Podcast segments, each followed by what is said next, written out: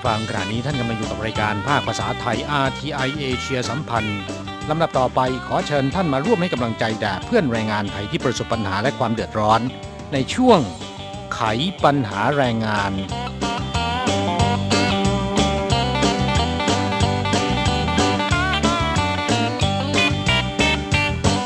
ครับไต้หวันเข้าสู่หน้าร้อนอย่างเต็มตัวแล้วนะครับ ปีนี้ดูเหมือนว่าจะร้อนเป็นพิเศษนะ แม้นจะอยู่ในที่ร่มก็ร้อนอบอ้าวมากนะครับ ยิ่งคนทำงานกลางแจ้งก็ยิ่งร้อนจัดละเลยไม่ได้เด็ดขาดนะครับ การทำงานท่ามกลางอากาศที่ร้อนเกินไป ก็เป็นภัยต่อสุขภาพนะครับ เพราะว่าจะทำให้เกิดภาวะร่างกายมีอุณหภูมิสูงกว่าปกติ หากไม่ได้รับการรักษาในทันทีอาจจะส่งผลกระทบที่รุนแรงต่อหัวใจ ต่อสมอง ต่อไตแล้วก็กล้ามเนื้อ และอาจมีอันตรายถึงแก่ชีวิตนะครับ ค่ะ โดยเฉพาะเพื่อนคนงานไทยที่ทำงานกลางแจ้งนะคะ อย่างงานในภาคการก่อสร้างเนี่ย อย่านึกว่าอากาศร้อนก็เหมือนกับอยู่ที่เมืองไทยไม่เป็นไร จะประมาทไม่ได้เป็นอันขาดนะคะ ครับ นอกจากงานก่อสร้างแล้วนะครับ ยังมีอีกหลายงาน อย่างเช่นว่าคนที่ทำงานในโรงงานรีไซเคิลนะครับ ซึ่งก็จะต้องทำงานกลางแจ้ง หรือว่าอีกหลายๆ งาน แม้แต่อยู่ในที่ร่มก็ตามนะครับ อากาศร้อนอบอ้าว แล้วก็มีอาการ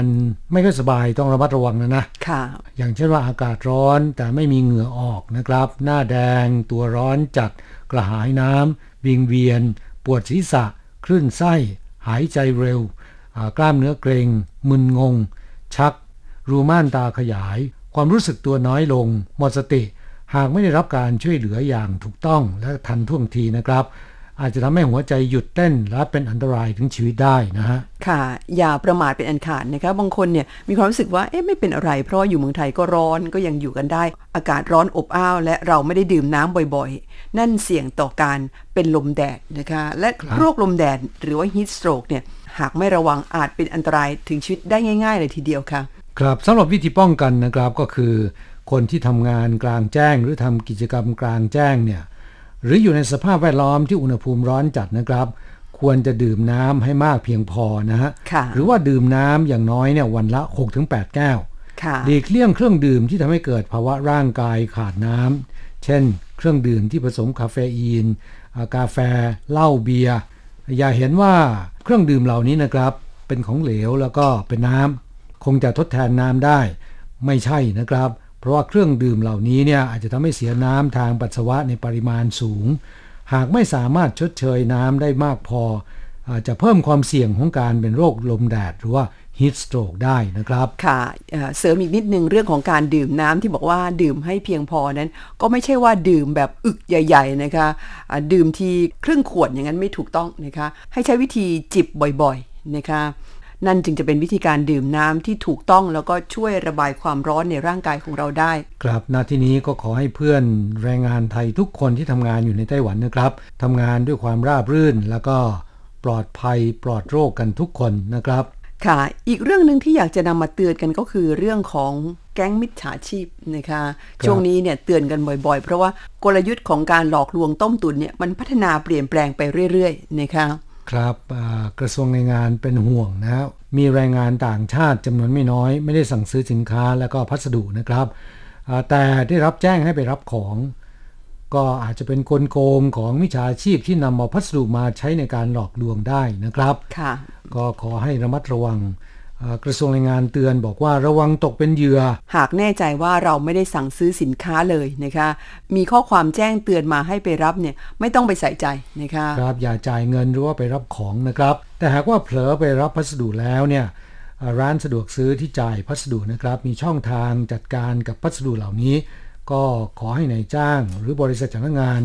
ช่วยเหลือส่งคืนและขอคืนเงินตามขั้นตอนได้นะฮะค่ะกลลวงแบบนี้เนี่ยไม่ได้เจอเฉพาะคนไทยนะคะ คนไต้หวันก็เจอเยอะนะคะครับอ่าในปัจจุบันทุกคนมีโอกาสสูงที่จะถูกหลอกหรือว่าได้รับสายลึกลับจากแก๊ง call center นะครับ บางคนไม่ได้เจอแค่ครั้งเดียว แต่ว่าเจอแทบจะทุกรูปแบบนะฮะค่ะทั้งแก๊งหลอกลวงการส่งพัสดุ ไม่ได้สั่งซื้อของไม่ได้สั่งซื้อสินค้า แต่ว่าได้รับแจ้งให้ไปรับพัสดุ แล้วก็ยังมีแก๊งไปรษณีย์ตกค้าง แล้วก็แก๊งหลอกโอนเงินจากต่างประเทศ ช่วงไขปัญหาแรงงานในวันนี้ เราจะนำมารูปแบบแล้วก็กลโกงการหลอกลวงที่ปรับเปลี่ยนไปเรื่อยๆ ของกลุ่มมิจฉาชีพ ที่เรียกกันว่า call center มาตีแผ่นะครับ เพื่อให้รู้จักแล้วก็รับมือได้ จะได้ไม่ตกเป็นเหยื่อนะค่ะ และสิ่งแรกที่จะเตือนเพราะว่าอันนี้ค่อนข้างอันตรายนะคะนั่นก็คือ บัญชีธนาคาร อย่าเอาให้คนอื่นไปใช้เป็นอันขาด ครับระวังจะตกเป็นเหยื่อนะ เพราะว่าจะกลายเป็นเจ้าของบัญชีม้านะบัญชีม้าระยะหลังๆ นี้ได้ยินกันบ่อยเมื่อก่อนไม่เคยได้ยิน ไม่ใช่บัญชีของม้านะคะเป็นบัญชีที่คนที่ใช้จริงๆเนี่ยไม่ใช่เจ้าของนะคะเขาให้ไปเปิดบัญชีหรือมีคนมาขอยืมบัญชีของคุณไปใช้ เอาไปทำธุรกรรมที่ผิดกฎหมายนะคะครับ ไม่รับจ้างเปิดบัญชี แล้วก็ไม่ขายบัญชีของเราให้ใครนะครับค่ะเอ่อการรับจ้างเปิดบัญชีธนาคาร หรือว่ายอมให้ผู้อื่น เอาบัญชีไปใช้เนี่ยมีโทษทางกฎหมายนะครับ หากว่าบัญชีถูกมิจฉาชีพนำไปใช้ในทางทุจริต ซึ่งเรียกกันว่าเป็นบัญชีม้านะคือบัญชีที่รับจ้างเปิด แล้วก็ถูกนำไปขายต่อให้กลุ่มธุรกิจผิดกฎหมาย หรือมิจฉาชีพ เพื่อนำไปใช้ทำธุรกรรมในทางทุจริต เช่น รับโอนเงินจากการหลอกลวงต่างๆ การพนัน ยาเสพติด ฟอกเงินเป็นต้น โดยบัญชีม้ามักจะถูกแก๊งคอร์เซนเตอร์หรือว่าธุรกิจแชร์ลูกโซ่ ใช้เป็นเครื่องมือในการหลอกลวงเหยื่อให้โอนเงิน เพื่อเป็นการหลีกเลี่ยงความผิด แล้วก็ทำให้ยากต่อการสืบหา ซึ่งจะทำให้เจ้าของบัญชีมีความผิด และอาจจะโดนคดีภาษีคดีอาญาเพราะว่าหลายครั้งที่เหยื่อบัญชีม้ามักจะรู้เท่าไม่ถึงการ หรือว่าโดนล่อลวง ชักชวนให้เปิดบัญชี ด้วยผลตอบแทนต่างๆ ซึ่งมีความผิดหนักนะครับ ถึงขั้นติดคุกเลยทีเดียว โดนข้อหาความผิดฐานร่วมกันกระทำความผิด ข้อหาฟอกเงิน แล้วก็ข้อหาฟอกเงิน แล้วก็เป็นผู้สนับสนุนการกระทำความผิดนะครับ ซึ่งล้วนเป็นคดีอาญาทั้งนั้นนะเรื่องของแก๊ง call center เนี่ยต้องระมัดระวังอย่างยิ่งนะครับ ก็นำมาเล่าให้ฟังกัน โดยมากจะมีนายทุนใหญ่เป็นชาวต่างชาตินะครับ ในอดีตนายทุนใหญ่ที่อยู่เบื้องหลังส่วนใหญ่ก็เป็นคนไต้หวันนะฮะแต่เนื่องจากว่าในไต้หวันมีการปราบปรามอย่างหนัก เหล่ามิจฉาชีพชาวไต้หวันเหล่านี้ ก็เลยหนีไปตั้งฐาน แล้วก็มีการถ่ายทอดเทคนิคไปยังต่างประเทศ เพราะฉะนั้นในปัจจุบันแก๊ง call center มีกันแทบทุกประเทศนะครับ อย่างในไทยก็มีมากมายทุกรูปแบบนะฮะค่ะแล้วก็แรงงานไทยในไต้หวันที่มีรายได้ดี แล้วก็มั่นคง เริ่มกลายเป็นกลุ่มเป้าหมายสำคัญของแก๊งมิจฉาชีพไทยไปแล้วนะ ค่ะ เพราะฉะนั้นในยุคปัจจุบันนี้ต้องฉลาดให้ทันแก๊งมิจฉาชีพนะคะครับโดยแก๊ง call center เนี่ยมีโครงสร้างการทำงานที่รัดกุมแนบเนียน แล้วก็แบ่งย่อยค่อนข้างละเอียดนะครับ และจะอัปเดตข้อมูลเปลี่ยนเรื่องราวไปเรื่อยๆ มีทีมงานแบ่งเป็นแผนกเลยทีเดียวนะครับ อย่างเช่น แผนกสร้างสรรค์เรื่องเอ่อซึ่งคอยสร้างเรื่องราว เขียนสคริปต์แล้วก็บทพูด แผนกจิตวิทยาทำหน้าที่วิเคราะห์พฤติกรรม เพื่อนำมาทำเป็นสคริปต์แผนกเทรนนิ่งสร้างทีมฝึกวิธีการพูด ทั้งที่มาด้วยความเต็มใจแล้วก็หลอกมานะครับ แผนกหาเหยื่อเพื่อเข้าร่วมทีมแก๊ง call center และยังมีแผนกหาบัญชีม้า หรือการรับจ้างเปิดบัญชี เพื่อให้โอนเงินเป็นทอดๆ ตามรอยได้ยาก รวมไปถึงอ่าใช้วิธีแลกเงินเป็นคริปโต หรือว่าบิตคอยเป็นต้นนะครับค่ะ จากการทำงานที่รัดกุมแยบยนละเอียดถึงขนาดนี้เนี่ย บางทีถ้าเราไม่ระวังเนี่ยนะคะตกเป็นเหยื่อได้โดยง่าย แต่ที่ฉันอยากจะบอกอีกอย่างหนึ่งว่า เราจะไม่ตกเป็นเหยื่อของแก๊งมิจฉาชีพเลย หากว่าเราจำไม่ขึ้นใจว่าไม่มีอะไรได้มาฟรีๆนะคะแล้วก็ไม่มีอะไรได้มาง่าย ๆ ไม่มีของขวัญที่หล่นมาจากบนฟากฟ้าได้ง่าย ๆนะคะครับ แต่สำหรับคนทั่วไปแล้วเนี่ยครับแต่สำหรับคนทั่วไปแล้วเนี่ยก็จะตกเป็นเหยื่อได้ง่ายนะค่ะเนื่องจากว่าเงินทองเนี่ยเป็นสิ่งที่ล่อใจอย่างยิ่งนะคะครับ และคุณรู้ไหมว่ากลุ่มเป้าหมายของแก๊ง call center มีกลุ่มไหนบ้าง แบ่งกันเป็น 2 กลุ่มนะ ยังไงคะกลุ่มแรกนี่ก็คือเอ่อคนยากจน คนตกงาน มองหางาน ชีวิตลำบาก อยากมีฐานะทางการเงินที่ดีค่ะ อีกกลุ่มหนึ่งนะครับ ตรงกันข้ามเลยนะ คนมีฐานะ มีเงินเก็บ อยู่กับบ้านเป็นส่วนใหญ่ ไม่ค่อยตามข่าวสาร โดยเหยื่อไม่จำกัดเพศวัยการศึกษา หรือศาสนาแต่อย่างใด ทุกคนสามารถถูกหลอกได้ทั้งสิ้นนะครับ ดูเหมือนที่ฉันไม่ได้อยู่ในสองกลุ่มหลักนี่เลย คุณเป็นชนชั้นกลางนะค่ะอ่าในการหลอกลวงเนี่ยก็จะใช้โทรศัพท์ที่เป็นซิมของคนอื่น หรือที่เรียกกันว่าซิมม้านะครับแหมปัจจุบันเนี่ยคำว่าม้านี่เป็นศัพท์ในเชิงลบนะ คำว่าม้านี่นำไปใช้งานได้หลายอย่างนะคะครับ สมัยก่อนมียาเสพติดเรียกว่ายาม้าค่ะ การใช้ซิมม้าเนี่ยก็เพื่อป้องกันถูกตามล่านะครับ จะเป็นหมายเลขโทรศัพท์จริงของหน่วยงานที่แอบอ้าง แต่ใช้เทคโนโลยีแปลงสัญญาณโทรศัพท์เป็นหมายเลขของหน่วยงานที่แอบอ้าง หรือใช้หมายเลขโทรศัพท์ที่ไม่สามารถติดต่อกลับได้ เพื่อให้ยากต่อการติดตามจับกลุ่ม หรือเป็นหมายเลขที่ยาวกว่าปกติทั่วไป เพื่อให้เหยื่อหลงเชื่อว่าเป็นการติดต่อมาจากหน่วยงานจริง ๆ นะครับ เป็นการติดต่อเหยื่อทางโทรศัพท์ผ่านทางข้อความเสียงอัตโนมัติ และการให้คนโทรมาพูดคุย ซึ่งคนร้ายเนี่ยก็จะแอบอ้างตัวเป็นเจ้าหน้าที่หน่วยงานต่างๆ เช่น เจ้าหน้าที่ของสถาบันการเงิน เจ้าหน้าที่สรรพากร เจ้าหน้าที่ตำรวจเจ้าหน้าที่บริษัทขนส่ง หรือเจ้าหน้าที่การไปรษณีย์เป็นต้นนะครับค่ะ เนื้อหาสนทนาที่มีต่อกลุ่มเป้าหมายของแก๊ง call center นะครับ อาจจะเกี่ยวกับเรื่องเงินเป็นหลัก เป็นการขอข้อมูลส่วนบุคคลของเหยื่อ เช่นว่าหมายเลขบัตรประชาชน วันเดือนปีเกิด หมายเลขบัตรเครดิต หมายเลขบัญชีเป็นต้น โดยใช้วิธีจิตวิทยาเข้าช่วยทำการโน้มน้าวให้เหยื่อตกใจหวาดกลัว จนรีบให้ข้อมูล หรือกระตุ้นให้เกิดความโลภแล้วรีบเร่งให้เหยื่อให้ข้อมูลส่วนตัวแบบ ตั้งตัวไม่ทัน ค่ะ เมื่อรู้กลโกงของแก๊ง call center แล้วก็ต้องเตรียมรับมือนะคะ วิธีการรับมือกับแก๊ง call center ก็คือ 1. ตั้งสติให้ดีก่อนรับสายนะคะ แต่ว่าจริงๆแล้วเราจะรู้ได้ยังไงว่าสายนั้นคือสายของแก๊ง call center และตรวจสอบเบอร์โทรศัพท์ให้แน่ชัดก่อนกดรับสาย รำลึกอยู่ในใจเสมอว่าสถาบันการเงินและภาคราชการนั้น ไม่มีนโยบายสอบถามข้อมูลส่วนบุคคลผ่านทางโทรศัพท์นะคะ คืออ ใครที่โทรมาถามข้อมูลส่วนบุคคลเนี่ยสันนิษฐานได้เลยว่าเป็นแก๊ง call center ตรวจสอบให้แน่ใจว่าเรามีความเกี่ยวพันอย่างไรกับการหลอกลวงนี้หรือไม่ ไม่ให้ข้อมูลส่วนตัวใด ๆ และรีบวางสายให้เร็วที่สุด หลังวางสายให้ตรวจสอบข้อมูลกับหน่วยงาน หรือสถาบันที่ถูกแอบอ้างทันที หากพลาดพลั้งเป็นเหยื่อก็ให้ติดต่อไปยังสถาบันการเงิน เพื่อระงับหรือขอความช่วยเหลือในทันทีค่ะ สรุปก็คืออย่าโลภนะครับถ้าเราไม่โลภสักอย่างแล้วเนี่ยไม่ว่าใครก็ตาม จะไม่สามารถหลอกเอาเงินจากเราได้นะครับค่ะอ่าเพื่อให้เข้ากับบรรยากาศช่วงนี้เราจะมาแวะพักฟังเพลงที่เกี่ยวกับเรื่องแก๊ง call center อ่าสักหนึ่งเพลงนะครับขณะนี้ที่เมืองไทยแก๊ง call center อารวาสหนัก เพราะฉะนั้นกรมสอบสวนคดีพิเศษ หรือที่เรียกกันว่า DSI นะครับ มีการทำเพลงประชาสัมพันธ์ เพื่อเตือนให้ประชาชนระมัดระวัง เพลงนี้ชื่อว่า ยาโอนนะครับ ขับร้องโดยอีทโปงลางสะออน แล้วก็ลำไยไหทองคำมาฟังกันเลยครับ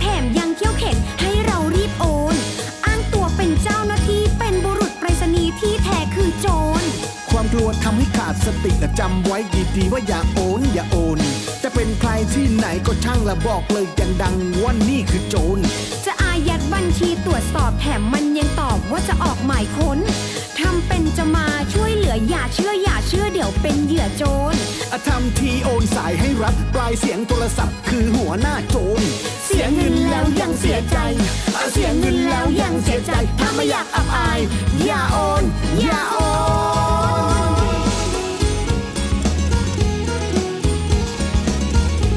จะโอนเงินให้ใครจำไว้ จะโอนเงินให้ใครจำไว้ ไม่อยากเสียใจ อย่าโอน อย่าโอน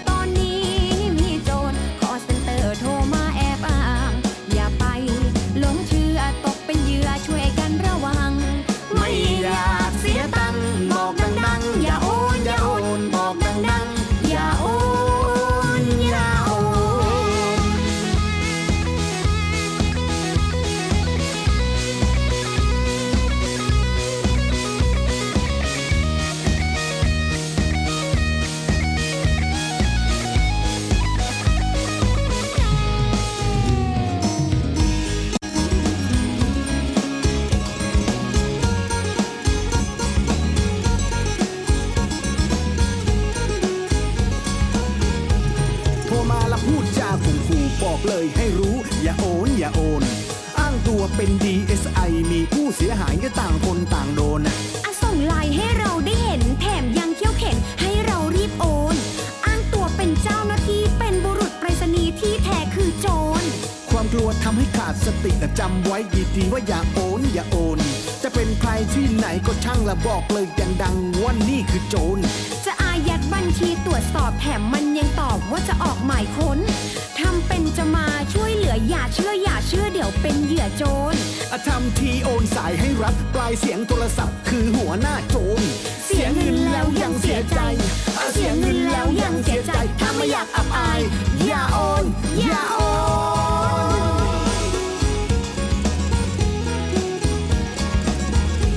จะโอนเงินให้ใครจำไว้ จะโอนเงิน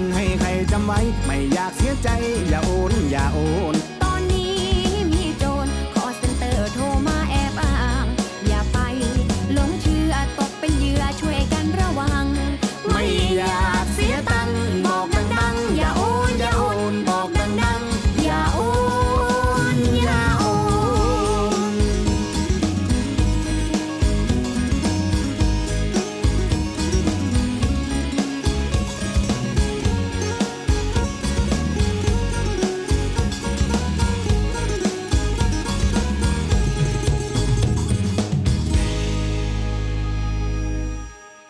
ถ้าใครนะคะ เจอสถานการณ์แบบนี้ต้องตั้งสติอย่าตกใจ ถึงถูกข่มขู่อย่างไรก็อย่าโอนอย่าโอน อย่าโอนอย่าโอน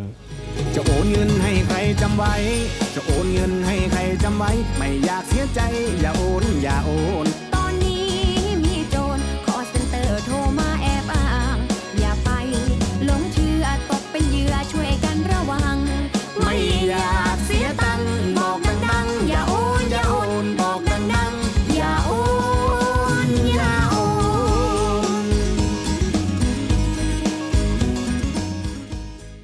กลับฟังเพลงอย่าโอน เตือนสติให้อย่าหลงกลโกงของแก๊งคอร์เซนเตอร์ไปแล้วนะครับอ่าช่วงหลังรายการวันนี้นำเอาเรื่องที่ทำให้คนไต้หวันต้องตะลึง อีกเรื่องหนึ่งมาเล่าให้ฟังกันนะฮะเรื่องนี้ไม่ใช่เป็นพฤติกรรมของแรงงานต่างชาติ แต่เป็นพฤติกรรมของคนต่างชาตินะคะที่มาอยู่ที่ไต้หวัน นั่นก็คือสาวเวียดนามรายหนึ่งนะคะครับแต่ก็เพื่อที่จะให้เพื่อนฟังได้อ่ารับรู้ว่า ห้ามทำตามเขาเป็นอันขาดนะคะครับโดยเฉพาะอย่างยิ่งพฤติกรรม ขี่รถมอเตอร์ไซค์รถจักรยานไฟฟ้า จักรยานขึ้นทางด่วนนั้นไม่ได้เด็ดขาดนะครับ เป็นเรื่องที่ผิดกฎหมายนะคะแล้วก็อันตรายด้วยนะค่ะ เรื่องนี้เป็นข่าวฮือฮาเมื่อวันที่ 13 กรกฎาคมที่ผ่านมานะคะ โดยมีชาวเน็ตเนี่ยโพสต์คลิป รถตำรวจทางด่วน 4 คัน วิ่งดาหน้ากันคล่อมเลนบนทางด่วน 2 เลนนะคะ ผู้ถ่ายคลิปบอกว่า นึกว่ามีขบวนของ เจ้าหน้าที่ระดับสูงของรัฐบาลนะคะผ่านมาทางนี้ เพราะว่าดูท่าทางมันเหมือนจริง ๆ นะคะอืมคือรถมีตำรวจตั้งหลายคันครับรถตำรวจนำหน้าและคุ้มกันนะ ค่ะ แต่ในความเป็นจริงแล้วไม่ใช่นะคะตำรวจบีบแตรดังลั่น แล้วก็ตามมาด้วยภาพของรถสกูตเตอร์ขนาด 100 ซีซีคันหนึ่งขับมาด้วยความเร็วสูง ผู้ขับขี่เป็นหญิงสาวร่างเล็กนะคะ พร้อมขับปาดไปปาดมาซิกแซกมาก ตำรวจไม่กล้าไล่กวดในระยะประชิด เนื่องจากเกรงว่าจะกระทบกับรถยนต์คันอื่นที่วิ่งอยู่บนทางด่วนนะคะครับแล้วก็มอเตอร์ไซค์เนี่ยแหมซิกแซกมาก รถยนต์นี้มันจะซิกแซกตามมอเตอร์ไซค์ไม่ได้นะคะได้แต่ขับตามไปและพยายามเบียดให้สกูตเตอร์เนี่ยเข้าไปบนไหล่ทางนะคะ แต่ว่าสาวเวียดนามรายนี้นี่แหมต้องยกนิ้วให้จริง ๆ ในเรื่องของความใจกล้านะคะ ไม่กลัวตายเลยทีเดียวนะคะครับ แถมยังใช้เท้าถีบรถตำรวจที่ ขับเข้าใกล้นะฮะจากนั้นก็เร่งความเร็วแล้วก็พุ่งจากเลนนอก ปาดเข้าไปขับเลนในบนทางด่วน อันตรายมากเลยทีเดียวนะครับ ภาพจากในคลิปเนี่ยดูหน้าหวาดเสียวค่ะ ถ้าใครเคยนั่งรถบนทางด่วน จะรู้ว่ารถที่วิ่งบนทางด่วนนั้น วิ่งด้วยความเร็วสูง แต่ว่าสาวเวียดนามคนนี้นี่กล้าขับมอเตอร์ไซค์เข้าไปในเลนในด้วยนะคะน่ากลัวมากตำรวจทางด่วนเปิดเผยว่า ภาพในคลิปนี้เป็นเหตุการณ์ที่เกิดขึ้นเมื่อช่วงประมาณบ่ายสามเศษๆของวันที่ 12 กรกฎาคมนะคะ โดยได้รับแจ้งว่าพบรถมอเตอร์ไซค์แบบสกูตเตอร์คันหนึ่งขับขึ้นไปบนทางด่วนสายที่ 1 นะคะ บริเวณกิโลเมตรที่ 218 เป็นช่วงเขตหยวนหลินในเมืองจางฮั่วในช่องทางขาขึ้นนะคะ ก็คือขับขึ้นเหนือ จึงได้ส่งตำรวจขับรถตามไป แล้วสามารถกวด ไปทันมอเตอร์ไซคันนี้ได้ช่วงประมาณกิโลเมตรที่ 214 คือประมาณ 4 กิโลเมตร หลังจากที่เธอขึ้นทางด่วน ก็ส่งสัญญาณโบกธงนะคะ ให้สกูตเตอร์เนี่ยหยุดหรือว่าขับเข้าไหลทาง ปรากฏว่าคนขับสกูตเตอร์ ซึ่งต่อมาทราบว่าเป็นสาวเวียดนามนี่ไม่ยอมหยุดนะคะ แถมซิ่งหนีสุดชีวิต ครับตำรวจจึงได้วิทยุเรียกรถตำรวจอีก 3 คัน มาช่วยกันสกัด แล้วก็ยังได้ปิดถนนตั้งด่านสกัดจับให้ได้นะครับ แต่ปรากฏว่าสาวเวียดนามรายนี้ไม่สน ขับฝ่าด่านมุดช่องว่างที่ตำรวจสองคนยืนสกัดอยู่หนีไปได้อีกนะครับค่ะจากนั้นก็ขับต่อไปจนถึงทางลงต่างระดับเอ่อที่เขตต้าหย่านครไทยจง จึงขับลงจากทางด่วนเอ่อเนื่องจากรถติดมากนะครับ รถตำรวจที่ไล่ตามมาข้างหลัง ไม่สามารถตามสกูตเตอร์ที่ขับมุดช่องว่างซิกแซกไปมาทันนะครับ เธอจึงสามารถขับหนีไปได้นะฮะค่ะ ก็รอดไปนะคะ นึกว่าจะรอดจริง ๆ แล้วมันก็ไม่รอดนะคะครับเพราะว่าตำรวจเนี่ยตรวจสอบจากป้ายทะเบียนรถมอเตอร์ไซคันที่สาวเวียดนามคนนี้ขับขี่ขึ้นทางด่วน ก็รู้ว่ามีที่อยู่อยู่ที่ไหนนะคะ ตามไปถึงที่อยู่ที่ตรวจพบจากทะเบียนรถ จึงได้ทราบว่านะคะ เจ๊นักซิ่งคนนี้นะคะ เป็นสาวเวียดนาม อายุ 36 ปี 4 ปีที่แล้วเนี่ยแต่งงานกับหนุ่มไต้หวัน แล้วก็พำนักอาศัยอยู่ที่เขตไม่เหลียวเมืองหยุนหลินนะคะปัจจุบันนี้หยาขาดจากสามีแล้วก็มาอาศัยอยู่กับพี่สาวที่เขตซีหลัวในเมืองหยุนหลินเช่นกัน หลังจากที่เธอขับสกูตเตอร์ซิ่งบนทางด่วน แล้วก็เป็นข่าวดังแล้ว ปรากฏว่าไม่ยอมกลับบ้านเลยนะคะเพราะว่ากลัวจะถูกตำรวจจับ และในช่วงค่ำของวันที่ 13 กรกฎาคม ตำรวจสามารถรวบตัวสาวเวียดนามคนนี้ได้ที่ สนามบินนานาชาติไถจงนะคะ ดูท่าจะหนีกลับเวียดนามกระมัง เพราะเป็นข่าวใหญ่กลัวจะถูกตำรวจจับนะคะ ครับกลัวถูกส่งดำเนินคดีแต่อย่างไรก็ตามก็ถูกจับนะถูกตั้งข้อหากระทำความผิด 5 กระทงด้วยกัน ได้แก่ ขับขี่รถจักรยานยนต์บนทางด่วน ขับขี่ด้วยไม่สวมหมวกกันน็อกไม่มีใบขับขี่ และขี่รถโดยประมาท ต่อสู้หรือขัดขวาง การปฏิบัติหน้าที่ของเจ้าพนักงาน ซึ่งรวมแล้วโดนปรับ 95,000 เหรียญไต้หวัน เฉียดเฉียดแสนนะคะครับ เสียเงินเรื่องเล็กนะครับ โชคดีที่ไม่ถูกรถชน ค่ะ เพราะว่าพฤติกรรมที่เธอขับขี่บนทางด่วนนั้น คนที่โพสต์คลิปนี่ก็ตามถ่ายตลอดเลย ได้ภาพมาเกือบทุกช็อต แล้วข่าวบอกว่านะคะ ตั้งแต่เธอขับขึ้นทางด่วนจนขับลงเนี่ย ระยะทาง 44 กิโลเมตรทีเดียวนะคะ โดยที่ไม่เกิดอุบัติเหตุขึ้น โอ้โห นี่เป็นปาฏิหาริย์แล้วนะคะเนี่ย ครับ ถือว่าโชคดีมากนะฮะ ค่ะ แต่ก็ไม่น่าเอาอย่างนะคะ ส่วนที่บอกว่าข้อหาขับขี่โดยไม่สวมหมวกนิรภัยหรือว่าหมวกกันน็อกเนี่ย จากภาพความจริงเธอสวมนะ แต่ไม่ได้สวมอยู่บนหัว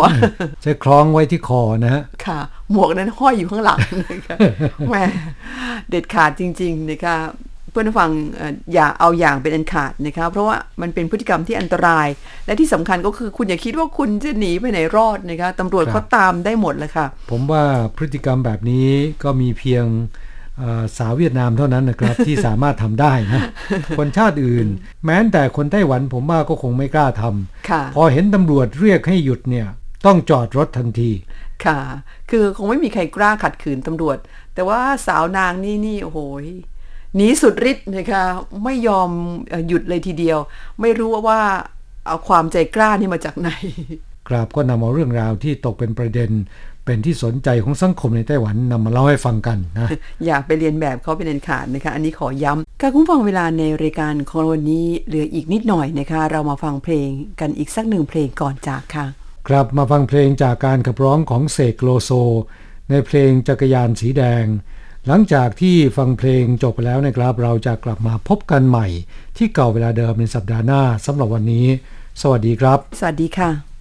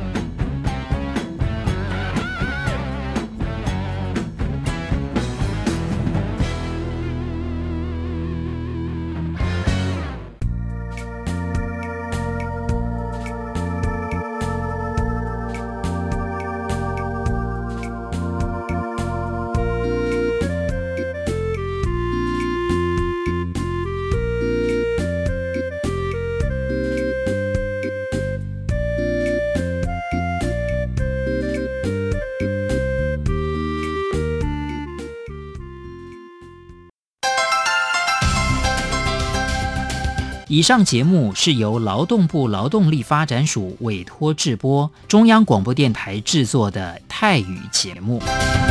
ที่ท่านรับฟังจบลงไปแล้วนั้นเป็นรายการที่ได้รับมอบหมายให้จัดทำโดย กรมพัฒนากำลังแรงงาน กระทรวงแรงงาน ไต้หวันสาธารณรัฐจีน